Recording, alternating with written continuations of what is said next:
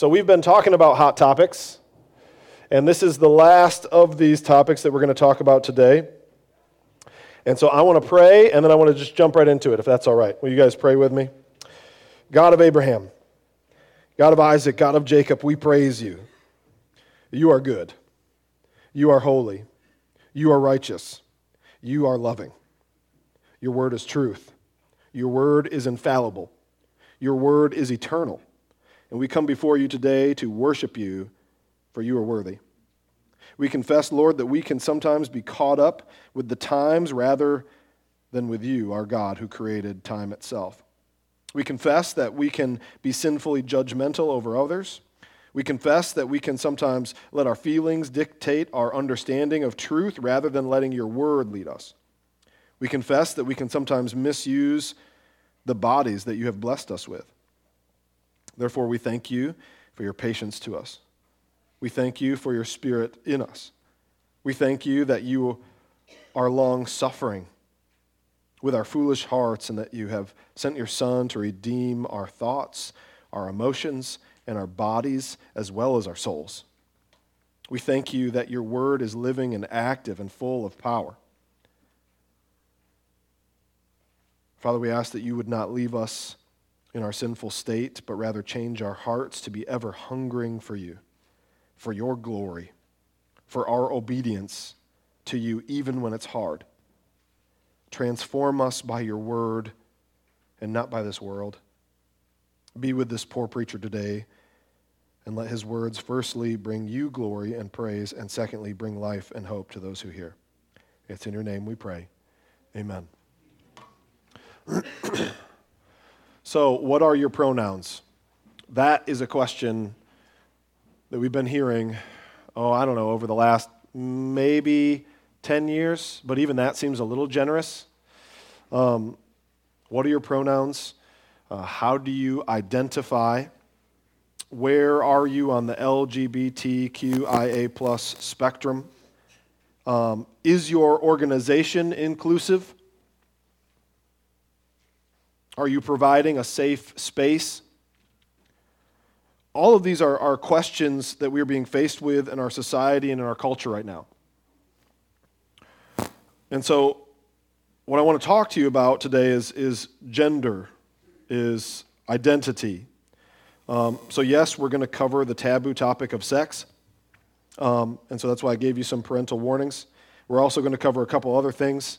Now, these are all images of flags. Uh, I, I, believe, I believe they're all up to date, uh, and all of them represent a certain kind of potential identity that we can identify with, right? Um, or something to identify in general. Obviously, hopefully, you don't identify as water, sewer, or gas, of course. Uh, now, my wife might say that I identify as sewer and gas sometimes. Um, but you see, we, we have the American flag, of course, because we identify as Americans. I, I, hope that you're proud to be that. Uh, I know in now, now, I'm not a huge sports fan, but I do understand the the disconnect between houses divided, right? So you've got the Sparties and the Wolverine fans. And then you've got these that identify things in the ground so you don't dig them up and, and cause harm or danger or you know, explosions or the other kind of thing. And then you've got this flag, which is the, the, the gender flag. And I believe, and I could be wrong, but I believe it's the most up to date version that we currently have. Now, I cannot nor do I think it's, it's profitable for us this morning necessarily for me to be able to identify all the stuff and every single color and every single thing that what it means. But surely, unless you've lived under a rock, you have seen all of these things before in your life, probably, right? And these are all ways that we try to identify. and these are the questions we're being faced with in society. But the Bible is clear about human sexuality. It's also clear in how we should respond to wrong ideology as well as treat others with love. And so today, as we look at the topic of gender, what I, I put this out on Facebook too, and so what I want to try to cover is the biblical gender identity or biblical gender ideology. So that's what I'm going to seek to do. And I pray that it would be um, first and foremost biblical, like we just prayed. That's what I've been praying all week. Uh, secondly, and, and I'm sorry that it goes in this order, but it is in this order because I love you. first and foremost biblical, and then secondly, that it would feed your souls. And, and, and I believe that if we hit the first, that it will do the second. So let's, without further ado, uh, let's jump in. If you are a note taker, uh, the first thing you can write down is God's creation. Now, in Genesis, uh, chapter 1, 26 through 28. This is what it says in the back. They're going to click through so I can read here. Uh, it says this Then God said, Let us make man in our image, after our likeness, and let them have dominion over the fish of the sea, and over the birds of the heavens, and over the livestock, and over all the earth, and over every creeping thing that creeps on the earth. Verse 27 So God created man in his own image. In the image of God, he created him. Male and female, he created them. Verse 28 And God blessed them, and God said to them, Be fruitful and multiply, and fill the earth and subdue it, and have dominion over the fish of the sea, and over the birds of the heavens, and over every living thing that moves on the earth. So, the first subpoint of God's creation that I believe that the Bible teaches us is this. So, you can write this down too if you're filling in notes. Gender and sexuality are and have always been relevant in the Bible. Now, as much as maybe our current day uh, scholars, and I'm going to use that in, in air quotes, or, or experts, right, may, have th- may, may, be, may be thinking uh, gender and sexuality is not a new invention. It is not new to America. It is not new to the whatever century we're in. What are we in, 21st, 22nd century? I don't, I don't remember anymore. Um, they all blur together after COVID. It's all just one century, I guess. I don't know. Um, I know century is 100 years. You can correct me on that later. What I'm saying is, Gender and sexuality have been there since the very beginning. Uh, this is nothing that is outside of God's word, and his word speaks to it very much so. Genesis has very clearly given us the sexual template in the beginning. Genesis shows us uh, the created order and function of the two sexes in reproduction. Genesis shows us the wickedness of mankind in Sodom and Gomorrah and in Noah's day. Uh, Leviticus and Deuteronomy give us rules and laws concerning sexual sin. The Old Testament historical books tell us tales of sexual sin and the punishment and outcome thereof. And by the way, it is not just the punishment or outcome of homosexual sin or any kind of other proclivity, it is also heterosexual sin. Proverbs tells us the lack of wisdom in sexual sin. The prophetic books regularly compare Israel's idolatry to prostitution or harlotry. The historical books record the fall of the kingdom, and at least one main reason was the king's sexual sin in Solomon, who is supposed to be the wisest among them. Now, moving on from the Old Testament, the New Testament affirms the Old Testament in form and function of human sexuality. We see that in, in just certain things that Jesus says as he refers to the law and the prophets, referring to all of what we know as the Old Testament, right? To them, it was just the Testament at that, at that point. And he affirms all of that. The rest of the New Testament writers regularly warn us about sexual sin. It is, it is in almost uh, all of the New Testament. We see Paul writing on it regularly. And so I, I want to end this part of this point before we go on to the next point by simply saying the only acceptable outlet or practice of sexual behavior is inside the covenant of marriage union of one man and one woman. And, and that statement alone is taboo in our world. But it doesn't change that that is exactly what Scripture says and it's that way from the very beginning. And in that union is how we best represent the image of God. Second point according to Scripture, human creatures are strictly binary. Now, th- this is a terminology that is, is used that's, um, I don't understand I, I think it comes from like computer language. There's ones and there's zeros, and I think that's binary code. Um, I know bicycle means a two wheeled bike, and so I'm, I'm thinking, as far as that goes, that's what that means. There's, there's two options, male and female. Um, but according to Scripture, that, that's true. Scripture, humans are created strictly binary. There's no other, um, there's no range in, in between there. Uh, let's go back uh, again. So Genesis has very clearly described humanity as being either or and not a range. He said he created the male and female. He created them. In fact, in the Genesis, in, in Genesis, in the first three chapters there, there's, there's two accounts of this creating of male and female. And so, very clearly in the Hebrew, in the Greek, in the context of which they would understand it, that was it. There's, there's one or the other. God brought Adam, all creatures, so that he could see his need for a counterpart. God gives these roles to them, the man and the woman. He calls them good and he blesses them. Now, what we need to understand is all that was before the, the fall, too, though. So the Old and the New Testament agree regarding gender being binary. And what I mean by that is uh, the New Testament, since Jesus and others affirm that continuously, that that account in Genesis, in fact, he goes back to, Jesus goes back to that account in Genesis as them becoming one flesh. And so, nowhere in Scripture are non binary genders mentioned in any kind of positive way. Now, I understand that there are scholars out there, okay, air quotes, I understand that there are scholars out there who will argue this point or who may argue it with you.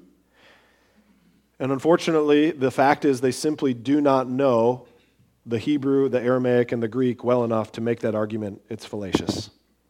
It's just simply fallacious.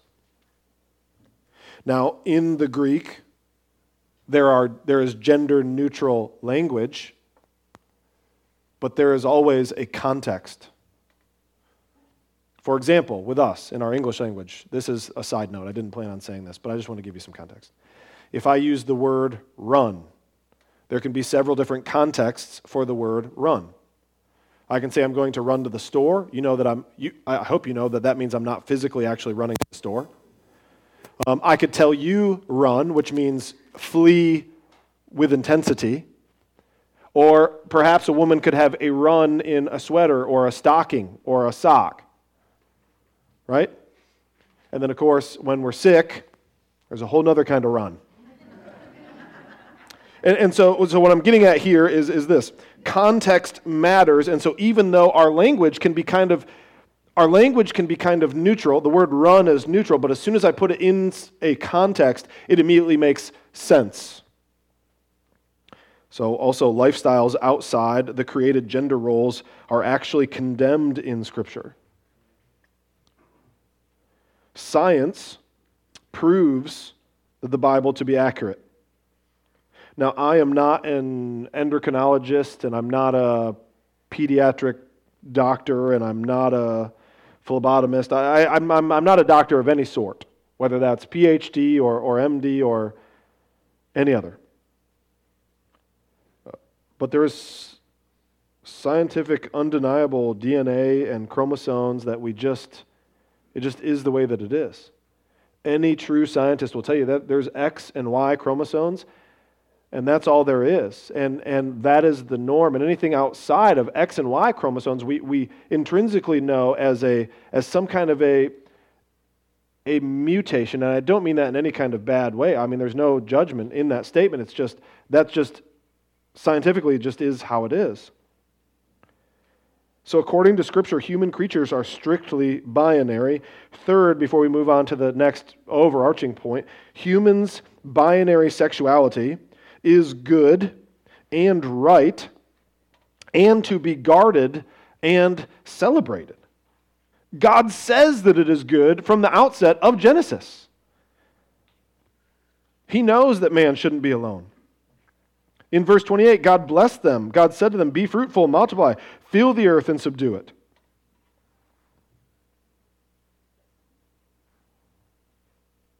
God says it's good. He establishes it, He blesses it, He designs it. Old Testament scripture celebrates it, cherishes it, guards it. We don't preach on it very much, but I, I trust that you know that there is a whole book in your Old Testament. It's called Song of Solomon. And it is all about the celebration of binary marriage and the union between a man and a woman in the context, the blessed and right context of, of marriage. And, and if you didn't know that, then I hope that what you do know is, is that in the New Testament, Jesus refers to himself as the bridegroom and the church as his bride, assuming that the two will come together someday for a permanent, eternal union. And so Genesis established it. The Old Testament continues to celebrate it. Jesus in the New Testament continues to confirm this view. New Testament authors, inspired by the Holy Spirit, continue to push that human binary sexuality is good, it's right, it's to be guarded, it's to be celebrated. And that is the, I guess, the first application to us. I don't know about other churches, but as long as I'm here, Allegan Bible Church is going to stand behind that human binary sexuality is good, it's right, it should be guarded, and it should be celebrated. Biblically speaking, heterosexual, monogamous marriage is the only, and I want to say that again, because it's really easy, I think, in some churches for us to say, yep, it's them out there. So I gave you this parental warning. Biblically speaking, heterosexual monogamous marriage is the only proper context that God designed for our gender and sexuality to be practiced. Anything outside of that is sin, which means masturbation, pornography, uh, adultery, fornication, um, whatever. Anything outside of practicing that with your spouse is sin. And, brother or sister in Christ, if you are engaged in that, you need to repent immediately because other places in Scripture it says, Do not be deceived. Those who practice such things will not inherit the kingdom of God. So we are not just talking about saving your marriage or keeping you pure or keeping you safe from STDs. We're talking about your eternal soul. This is a big deal.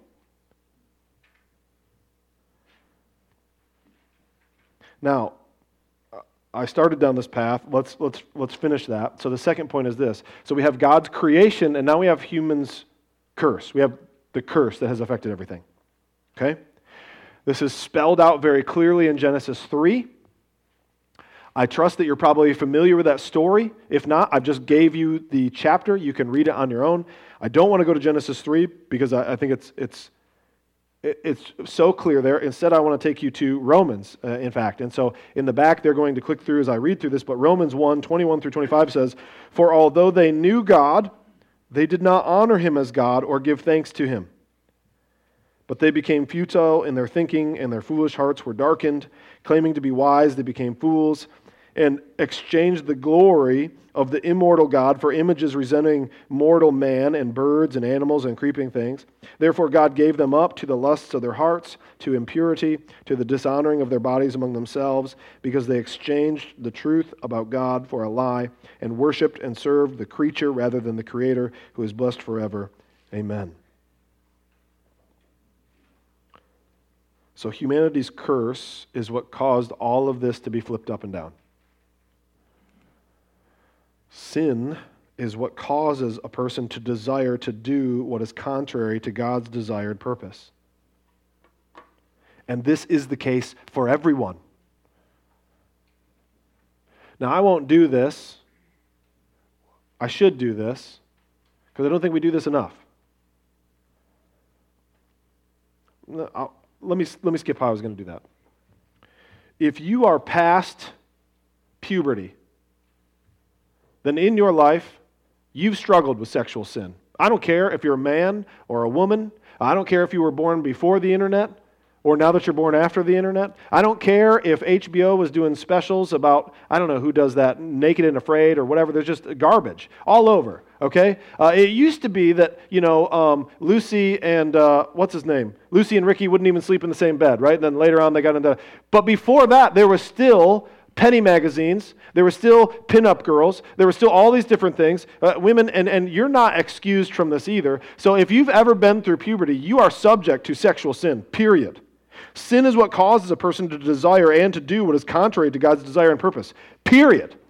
And I'm not just talking to our, and this may be a terminology that may freak some of you out. I'm not even, I'm not even just talking about our, our brothers and sisters in Christ who struggle with gender identity, or our brothers and sisters in Christ who struggle with the temptation of same sex attraction and all those kind of things. Sin is what causes anyone to desire what is contrary to God's purposes. See, we are created to worship, we are created to have a relationship. And when we stop worshiping God, it's not that we just stop worshiping God. Look at the text in Romans. When we stop worshiping God, we just, we just worship something else. For some, it's sexual sin or personal gratification. For some, it's money. For some, it's power. For some, it's authority. For some, it's you, you know uh, fame or all kinds of things. And so, again, any sexual practice or identity outside of God's creation order is sin.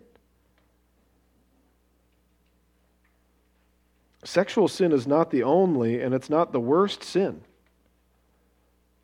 But the Bible is clear that sexual sin is sin. And so the second uh, of subpoint of, of this curse is this curse affects the physical, the mental, and emotional part of the individual as well as the soul. Now, in churches, we so often, and it's not, it's not wrong for us to do this, so often as we're witnessing to people, we want, hey, save your soul. We don't want your soul to go to hell. Absolutely. But, brothers and sisters, there is so much more than this. I want for God to redeem your physical body. I want for God to redeem your mental health, your physical health, your emotional health. When God created us in His image, he didn't just create us as Caspers, like floating around, some disembodied soul. In the end, when there's a new creation, a new heavens and a new earth, we are going to have restored bodies. So the curse affects our physicality. We now eat the things we shouldn't eat. We don't exercise. We don't take care of ourselves. We now have mental issues. We, we struggle and battle with anxiety all the time. All, all, of us. Now, now and, and, and, here's the thing. If you're here and you know that some of these are more your proclivity than others, I'm not talking down to you. I'm saying, look, if let's raise our hands. Who all struggles with all these, right? Or, or, or one of these? Every single one of us ought to be doing that. So physical, mental, emotional, the individual as well as the soul. Physically, we get sick, we get old, we die. Mentally, our minds have been darkened. We think wrongly. We understand wrongly. We suffer from anxieties, fears, and doubts. Emotionally, we're disconnected from one another and we're left wanting. Emotionally, generally, you know, men can't relate. They don't talk about their emotions. We're de- designed for a relationship with God, and instead, because of sin, we're often left hollow. And so all of this culminates into wrong living for all of us. Food addiction, because we eat our thoughts and our feelings. Drug addiction, so we can be numb or drown our thoughts and our feelings. Entertainment addiction or work addiction, right? Either one, same thing. Entertainment addiction, work addiction, so we can busy ourselves from our thoughts and our feelings rage, depression, anxiety, where we give ourselves over to our thoughts and our feelings, or sexual sin, where we seek overt indulgence in our thoughts and our feelings and our desires. And the problem is, is the longer that humans exist in this fallen world, that's why we should say, Come, Lord Jesus, come. But the longer we exist, the more innovations that we're going to create to not only satiate these sinful desires wrongly, but also to, quote unquote, save ourselves. And we're going to seek to save ourselves from the consequences of these wrong thoughts, feelings, and failing bodies. And so what I'm saying is, is it's because of the fall that we have wrong sexual desires, that we practice sinful sexuality, and that we seek to justify our sins by our uh, we seek to justify ourselves in our sinful behavior also because of the fall. And heterosexuals do that too. So, last of the three subpoints for this one is this Satan and the world, because he is the current ruler of this world, so that I hope makes sense to you, right? So, Satan and the rule of this world, they offer the same lie today regarding gender and sexuality that they did about the fruit. And by the way, Satan and the world offer the same lie about any of your sin issues and hangups. He offers the same lie today for you that he does about the fruit. And I'm going to show you that in just a minute. So, what we're going to do is I'm going to read to you. I, I don't think, Nick, the next slide is not Genesis, right? It is? Good. So, I'm going to read to you God's word, okay? And then I'm going to give you John's interpretation of, of, of, that. Does this make sense? So we need to be really clear about what God, is God's word and what pastors John imaginational interpretation. Okay, uh, so that's what we're going to do. So let's go to God's word first, as we should, and then and then I will uh, take you through where Satan gives us the same lie today about these things as he does about the fruit. Now the serpent was more crafty than any other beast of the field that the Lord God had made. He said to the woman. Did God actually say, yeah, I just want to make sure it's right up here. Okay. Uh, did, God, did God actually say, You shall not eat of any tree in the garden? And the woman said to the serpent, We may eat of the fruit of the trees in the garden. But God said, You shall not eat of the fruit of the tree that is in the midst of the garden, neither shall you touch it, lest you die. But the serpent said to the woman, You will not surely die. For God knows that when you eat of it, your eyes will be opened. You will be like God, knowing good and evil. So when the woman saw that the tree was good for food, that it was a delight to the, to the eyes, and that the tree would, uh, was desired to make one wise, she took of its fruit and ate. She also gave some to her husband who was with her, and he ate. Now, that's the word of God. Here's the same lie same, same section of Scripture with a twist on it for us to really see this, okay? Because we're all thinking probably right now, yeah, okay, but I'm not, I'm not tempted to eat fruit out of the garden. Oh, okay. But go with me. You, you ready? So this is not going to be on the screen, but you just read it, so hopefully it's fresh in your mind. Now the serpent, Satan, was more crafty than any other beast of the field that the Lord God has made. He said to the human, Did God actually say, you shall not practice sexuality nor change your gender. And the human said to the serpent, We may practice sexuality inside the context of marriage, but God said, You shall not practice sexuality or gender outside the context, for it will lead to death. But the serpent said to the human, Ah, you will not surely die. For God knows that when you do this, your eyes will be opened and you will experience a new sense of self and, and pleasure that God seeks to keep you from. So when the human saw that the sexuality was pleasurable and that it was a delight to the body, and that the experience was to be desired to make one wise, the, the human practiced and did as it wanted, and also encouraged others to do the same. Here is the basis of the lie.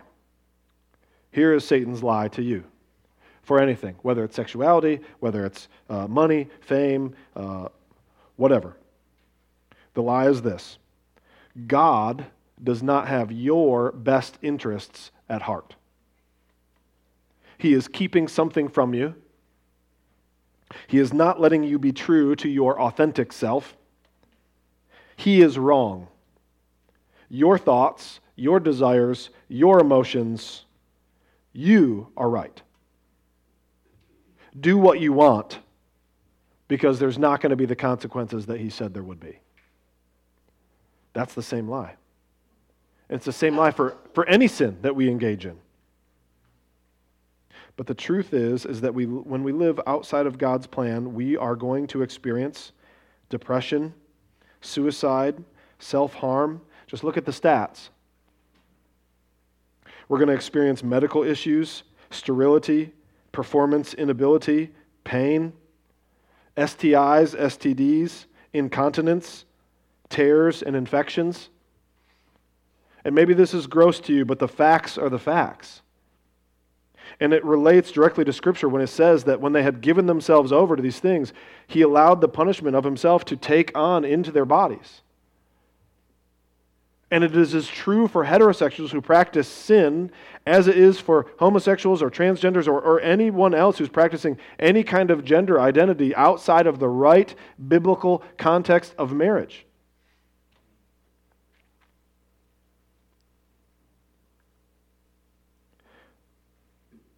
I get cold sores twice a year on my lip. And twice a year, I get to explain to my kids who are young why daddy can't kiss them for a little while. And daddy gets to explain to them that because before daddy was a Christian, daddy kissed a girl who wasn't his wife. And so now daddy has the continued scar of that sin in his body until Jesus comes. You know what I'm going to do when I get to heaven? I'm going to kiss Jesus. Because I'm going to be able to. Because that sin, although forgiven, the scars of that sin still remain, and I have to deal with that in this life. That is a consequence of my sin. But one day, those will be washed away. Biblically speaking, because of the fall, all of us are broken. All of us are twisted. All of us are deceived. None of us seek after God, but rather we seek our own selfish pleasures. Satan promises us that these sinful desires will bring us pleasure, purpose, and identity, but in the end, they only bring death. So I want to talk to you about the cure. Proverbs 2 1 through 6. This is the cure. My son, if you receive my words and treasure up my commandments with you, making your ear attentive to wisdom and including your heart to understanding, inclining your heart to understanding. Yes, if you call out for insight and raise your voice for understanding, if you seek it like silver and search for it as hidden treasures, then you will understand the fear of the Lord and find the knowledge of God. For the Lord gives wisdom, from his mouth come knowledge and understanding. So, what is the cure? Uh, the cure is accepting the truth of the gospel for one's own salvation. See, we're trapped in our sin apart from Christ. Every single one of us. Now, last week we, t- we had that sermon about one way. Jesus is the only way. That is true. And praise God for that because if there's one way, then that means that one way is effective. John 8 36. So if the Son sets you free, you will be free indeed. 2 Corinthians 5:17 Therefore if anyone is in Christ he is a new creation. The old has passed away. Behold the new has come. We have to accept the gospel and understanding that God is God. We are not. His word is true even when it hurts even when it's hard. You know Jesus said if you want to follow me you have to pick up your cross and follow me. He didn't say if you want to follow me grab a cotton candy and your sprite along the way and we'll skip together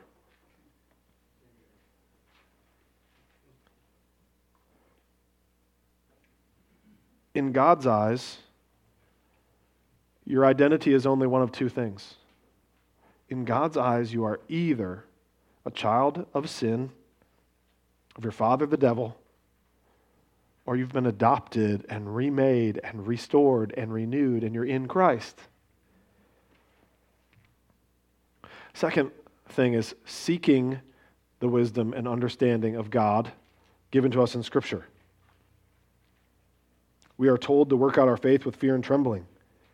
God's word is the ultimate authority to us. It's not society, it's not me- media, it's not our feelings, it's not our thoughts, it's not our desires, it's not whatever's popular on TikTok, it's not whatever the celebrities are doing, it's not whatever modern day sociologist or psychologist or are saying, it's not whatever modern day science is seeking to, to find out.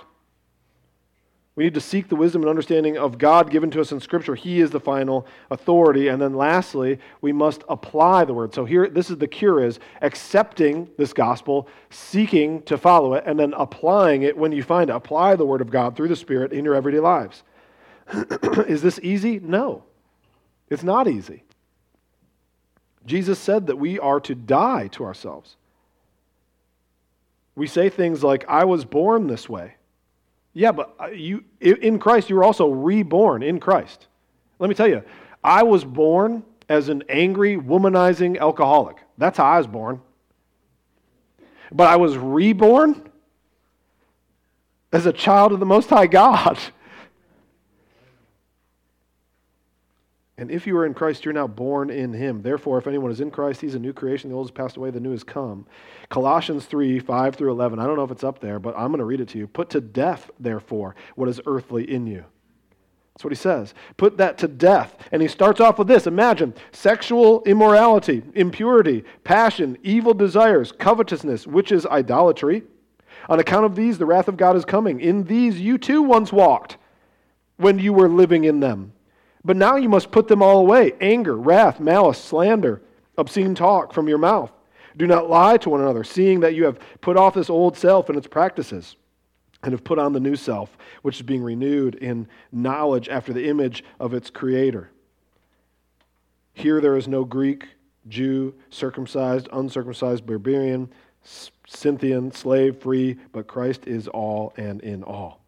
So I'm going to run through these again, and, and then I want to give you your application as Christians because I think it's very easy for us to hear a sermon like this and say, yes, amen, amen. We, yeah, we're going to, yes. But there's work for us to do.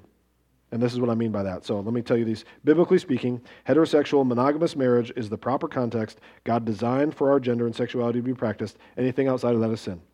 Biblically speaking, because of the fall, all of us are broken, twisted, and deceived. None of us seek after God, but rather we seek our own selfish pleasures. Satan promises us that these sinful desires will bring us pleasure, purpose, and identity, but in the end, they will not. Biblically speaking, everyone who practices LGBTQIA plus gender and sexuality is living in sin, pursuing a false identity, and is in danger of eternal punishment and separation from the living and loving God who died for them. In and through Christ, is their only hope, is our only hope to real joy, real peace, real pleasure, real identity. Biblically speaking, then, this is true not only for just those deceived by the LGBTQIA lie, but for every human being everywhere throughout all time. It's the same lie. So, my hope and assumption is that many of us here today, listening to this or listening online, if they've made it this far, are not struggling with sexual sin in this way or our identities in this way. But so, how does this apply to us? Well, that's where our call comes in. This is how it applies to us. So, this is my challenge to you. It's my challenge to me. It's my challenge as your pastor to this congregation and to this people, not only here in Allegan, but to whoever it is that you happen to know. Ephesians 3 14 through 21. For this reason, thank you. For this reason, I bow my knees before the Father, from whom every family in heaven and on earth is named, that according to the riches of his glory, he may grant you to be strengthened with power through his Spirit in your inner being, so that Christ may dwell in your hearts through faith that you, being rooted and grounded in love, may have strength to comprehend with all the saints what is the breadth and the length and the height and the depth, and to know the love of Christ that surpasses knowledge, that you may be filled with all the fullness of God. Now, to him who is able to do far more abundantly than all that we ask or think, according to the power at work within us, to him be the glory in the church and in Christ Jesus throughout all generations forever and ever. Amen. Now that's the text. Here is the application. One, constantly come before the throne of grace in prayer and praise. Luke 21, 34 through 36 says, Watch yourselves, lest your hearts be weighed down. 35 says, Stay awake at all times, praying that you may have strength to escape all these things that are going to take place. 1 Corinthians 6, 9 through 11 reminds us, And such were some of you. And so, therefore, church, constantly come before the throne of grace in prayer and praise. Constantly come before the throne of grace in praise that this sin isn't your sin, and pray for those whose it is. Pray because you are nothing but one step away from falling into whatever temptation that so easily plagues you. Praise the Lord that by his good grace he has revealed the truth to you. Because remember, the gospel tells us, nothing in my hands I bring, only to the cross I cling. And so there is nothing intrinsically better about any of us who happen to have exceed, uh, received the gospel than anyone who hasn't yet. It is only by God's grace. And so therefore, constantly coming before the throne of grace in prayer and praise to thank the Lord for saving a wretch such as myself, and then praying that because he's able to do far more than I can think and ask for, that he would also save those who struggle with this and give them the right identity that is in Christ. Amen. Secondly, stand up for biblical truth while extending God's grace in welcoming fellow sinners. We can preach a sermon like this where we condemn sexual sin of all kinds and gender identities of all kinds outside of scriptures, and we can still say, and such were some of us. And we can still say, this is, if you want to use those terminologies, this is an inclusive place because guess what? It's inclusive of all those who want to recognize I'm a sinner and I need Jesus. If that's, if that's you, then you're included. Is this a safe space? Absolutely, because guess what? We're not going to judge you, but we are going to call you. See, here's the thing about the gospel Christ loves you just as you are, but he died so that you wouldn't stay there. Because there is death, there is hell. Christ loves you in whatever filth that you're in, just like he loved me in whatever filth that I was in, but he died for me so that he would renew me, so that he would renew you, so that I would have my identity not in my angry, womanizing alcoholism, but rather my identity would be in Christ and in Him crucified. And so we can stand up for biblical truth while extending that grace to fellow sinners and saying, there is nothing unsavable about any of us because how deep, how wide, how broad is the love of Christ. Timothy, I charge you in the presence of God and of Christ who's to judge the living and the dead. Preach the word, he says. Galatians, which we're going to get into, but it's at the end of the book, so you'll forget this by then probably. Statistically, that's the case. Galatians 6, 1 through 3. Brothers, if anyone is caught in any transgression, you who are spiritual should restore him in a spirit of gentleness, keeping watch on yourself, lest you too be tempted. And so, lastly and thirdly, how we apply this is be willing to walk with others through the sanctification process. You know, no, I, you know, here's the thing. God can do miraculous works, right? There's stories out there of people who are, you know, shooting up heroin on the street corner. They, they heard Billy Graham, they threw the needle down, and then that was it. And they were clean and sober the rest of their lives. Our God is a God who can do amazing, miraculous miracles like that. For me, when I became saved, I still wanted to smoke pot and I still wanted to drink. And there were times when I really struggled with depression and anxiety and fear and hopelessness and doubt of who I was in Christ. And there were times that I turned to those things. And it was a process over the years that God, through, through people discipling me and loving me and walking with me, and through, through churches like this, who still allowed me to come in even though I was an idiot and, and, so, and, you still allow me to come in even though I'm, I'm an idiot. But we walk with one another through this sanctification process knowing that I will not be perfected until, I, until you guys don't see me anymore. Or for some of you who go before me, will then greet me as I come home. But I am not perfect and we can't pretend to be. And so we need to be willing to walk with others through the sanctification process. And so that means if somebody who comes in who is truly struggling with some kind of gender identity, are we going to be the kind of people who says, hey, get in here, let's walk together through that? Let's study Scripture, and we're going to hold one another accountable. We're going to extend grace as we welcome one another without without misusing Scripture or allowing for sin, should, should we continue to sin that grace may increase? May it never be? And we're going to go together to the throne of grace, to the Father of grace, who will, by his good pleasure, he says, He who began a good work in you will bring it to completion. And that may take a whole life. But are we willing to walk with others in the sanctification process? So, in closing, the Bible is clear about human sexuality. Oh, I'll read Yeah, we're going to skip that. The Bible is clear about human sexuality. But, brother and sister in Christ, it's also clear in how we need to respond to wrong ideology as well as treating people with love. We are called to deliver truth and grace, bearing with one another all the way to the foot of the cross. Because he bore with us, and he still does. Let's pray. God our Father in heaven, we pray that you would give us your spirit. Help us to be a people of steadfast theology as well as steadfast grace. We need you to give us a balance so that we're not legalistic or licentious. We must be a people who find their identity in your Son and only in Him, for all other ground is sinking sand. Father, we ask for you to be with your church.